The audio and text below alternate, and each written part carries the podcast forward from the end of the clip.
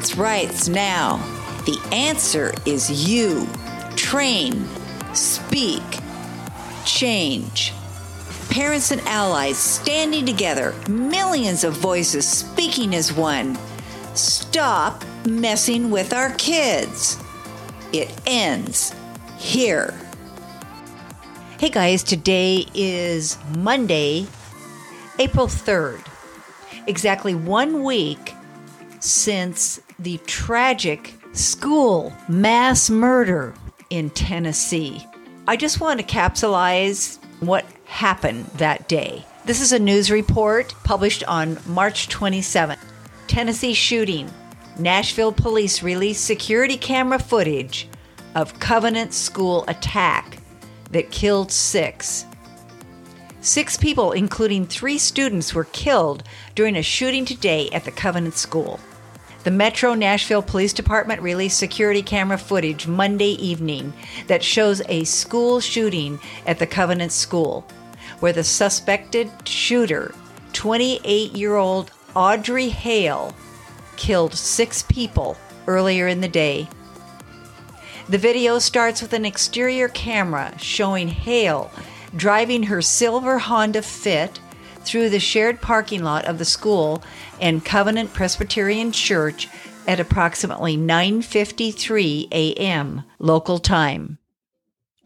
Hale then parks the vehicle just outside the scope of the cameras and approaches the building, which is located on Burton Hills Boulevard in Nashville. The video then jumps to an interior camera pointed at one of the entrances of the school. Hale approaches and fires a weapon, shattering the double glass entry doors. At approximately 10:11 a.m., Hale then enters the facility, walking through the shattered opening of the glass door and stepping into full view of the camera. The shooter appears to be wearing a white short sleeved t shirt with a black vest over it. It is not immediately clear if the vest is a tactical gear. Hale also has glasses, a red baseball cap, gray urban camouflage pants, and shoes that are black and white. She is also seen bracing an AR style weapon in her right arm with another weapon hanging down on her left side. The newly released police footage shows Hale casually walking down various hallways and opening several doors. She also points the weapon at times while keeping it lowered at others. The first room she enters has a sign that reads Church Office. Hale, a former student at the private Presbyterian school, would have been familiar with at least some of its layout. Hale walks through the same hallway intersection several times before emerging into an entrance lobby. She walks by a sign that reads Children's Ministry and a vacated check in desk with two Mac computers. An alarm can be seen going off in the background as the footage ends. Hale's rampage left three students, all nine years old, and three faculty members dead. The rampage lasted approximately 14 minutes. Okay. On that day, I was on vacation with our family, two of our grown children, their spouses, and four of our grandchildren. What a shock to see this. As the news began to unfold, I tried to follow the story as best I could, considering the distractions. Immediately, I was impressed with the lack of observation of an important fact. I believe is somewhat responsible. Of course, there's always a variety of things that play into action like this. And that has to do with the role that the public education system has played in the transgender issue not just the transgender issue, but the activism encouraged by the public school system. As I watched all of these reports and continue to do so, I'm looking for any hint from contributors to weigh in. And that there was only one individual that I saw interviewed by Tucker Carlson who shared my viewpoint, and that is Andy Ngo. Tucker stated, There is an extremist trans fringe, which is a lot more threatening than most people understand. The transgender movement is evident online in the aftermath of this mass murder. He asked Andy, Are you surprised? Andy, who is the author of Unmasked, says, No, because of his reporting on Antifa for years now, a disproportionate number of riot arrestees identifying as transgender diverse. They don't identify with their biological sex. On some nights, it was as high as 20%. Young transgender people are particularly vulnerable to radicalization, he stated. And in fact, there has been a surge in violent rhetoric on Twitter in response to transitioning of minors. The shooting in Tennessee came just days before the organizing of the so called Trans Day of Vengeance, which was to take place in Washington, D.C., and has since been canceled. But the fact is, the introduction of trans health care has unveiled evidence of people suffering from mental health comorbidities and a growing segment of the youth population engaged to have a violent hatred of the wider society. So, inspired by this very short interview with Tucker and Andy Ngo, I decided we've got to put out a more definitive claim related to the public school system. Now, Andy pointed out that, you know, these riots are definitely being influenced by the trans activists. But what is causing them to be trans activists? Well, I know this for a fact. It is involvement of the public school system with that far left extremist fringe as defined by Tucker. So this is what I wrote and we're going to be releasing it very soon. K through 12 public school activism is responsible for the Tennessee school murders. Parents' rights in education is opposed to the teaching and promotion of gender identity beginning in kindergarten. Unfortunately, the Nashville, Tennessee school shooting is an outgrowth of the activism now present in most public schools across the country. The Tennessee shooter, a confused young adult female, was in mental health counseling. And according to Nashville's chief of police, John Drake, investigators believe the shooting stemmed from, quote, some resentment, unquote, that the suspect harbored for having to go to that school as a younger person. We want to know what advice she was getting. And soon there will be a report by the FBI after reviewing the manifesto that the shooter wrote. School counselors and psychologists today encourage parents to begin social transitioning in kindergarten. Parents are bombarded with the message their children should be encouraged to explore their real identity.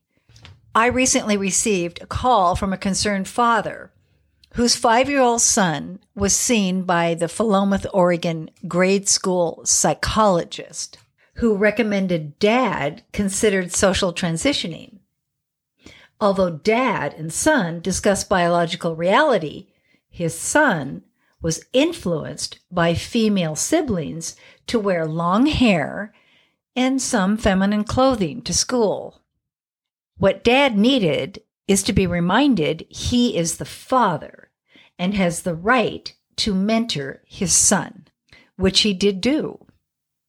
What if he had not contacted Pre to be affirmed in his rights? What seemed like an effort to protect individuals struggling with gender dysphoria has rapidly developed into a highly volatile political issue, and minor children are the target. Parents' rights to direct the education of their minor children and manage their healthcare decisions have been stolen and sacrificed on the altar of gender identity rights. These are pseudo rights fabricated out of a false premise. Humans cannot medically change their sex. The average voter is unaware of the purposeful solicitation and recruitment of minors by public school staff and volunteers to change their sex. Students are inundated with messages about their gender identity rights daily. National Education Association member teachers wear badges, encouraging students to seek them out for one on one counseling about sexuality and gender identity. In addition, LGBTQIA activist teachers adorn their classrooms with gay pride, transgender, and Black Lives Matter political flags and posters. Gender Sexuality Alliance, or GSA, clubs, a project of the Gay, Lesbian, Straight Education Network, are now in K through 12 schools. The GSA network is a political organization using local public school districts as distribution centers for their trans political agenda to, quote, leverage the collective power of thousands of trans and queer young people in the United States who connect with us through our network, unquote. That's what they're saying about themselves. Parents are not informed of their child's membership in these clubs. Abigail Shrier, author of Irreversible Damage, confirms the influence of these clubs in decisions students are making to explore gender transition. Parents' Rights in Education featured a parent speaker whose daughter was influenced to change her sex at age 14 because of her GSA Club friends' decision to do the same. As independent journalists Colin Wright and Christina Buttons have documented, many teachers who serve as adult advisors to these clubs are intentionally concealing the sexual and political nature of their activities from parents deliberately misleading families with vague language about acceptance, tolerance, diversity, and identity. If parents do not support their child's transition at school, they will likely be reported to Child Protective Services. The GSA network has redefined freedom, motivating, quote, vulnerable trans and queer youth to advocate for racial and gender justice. Unquote.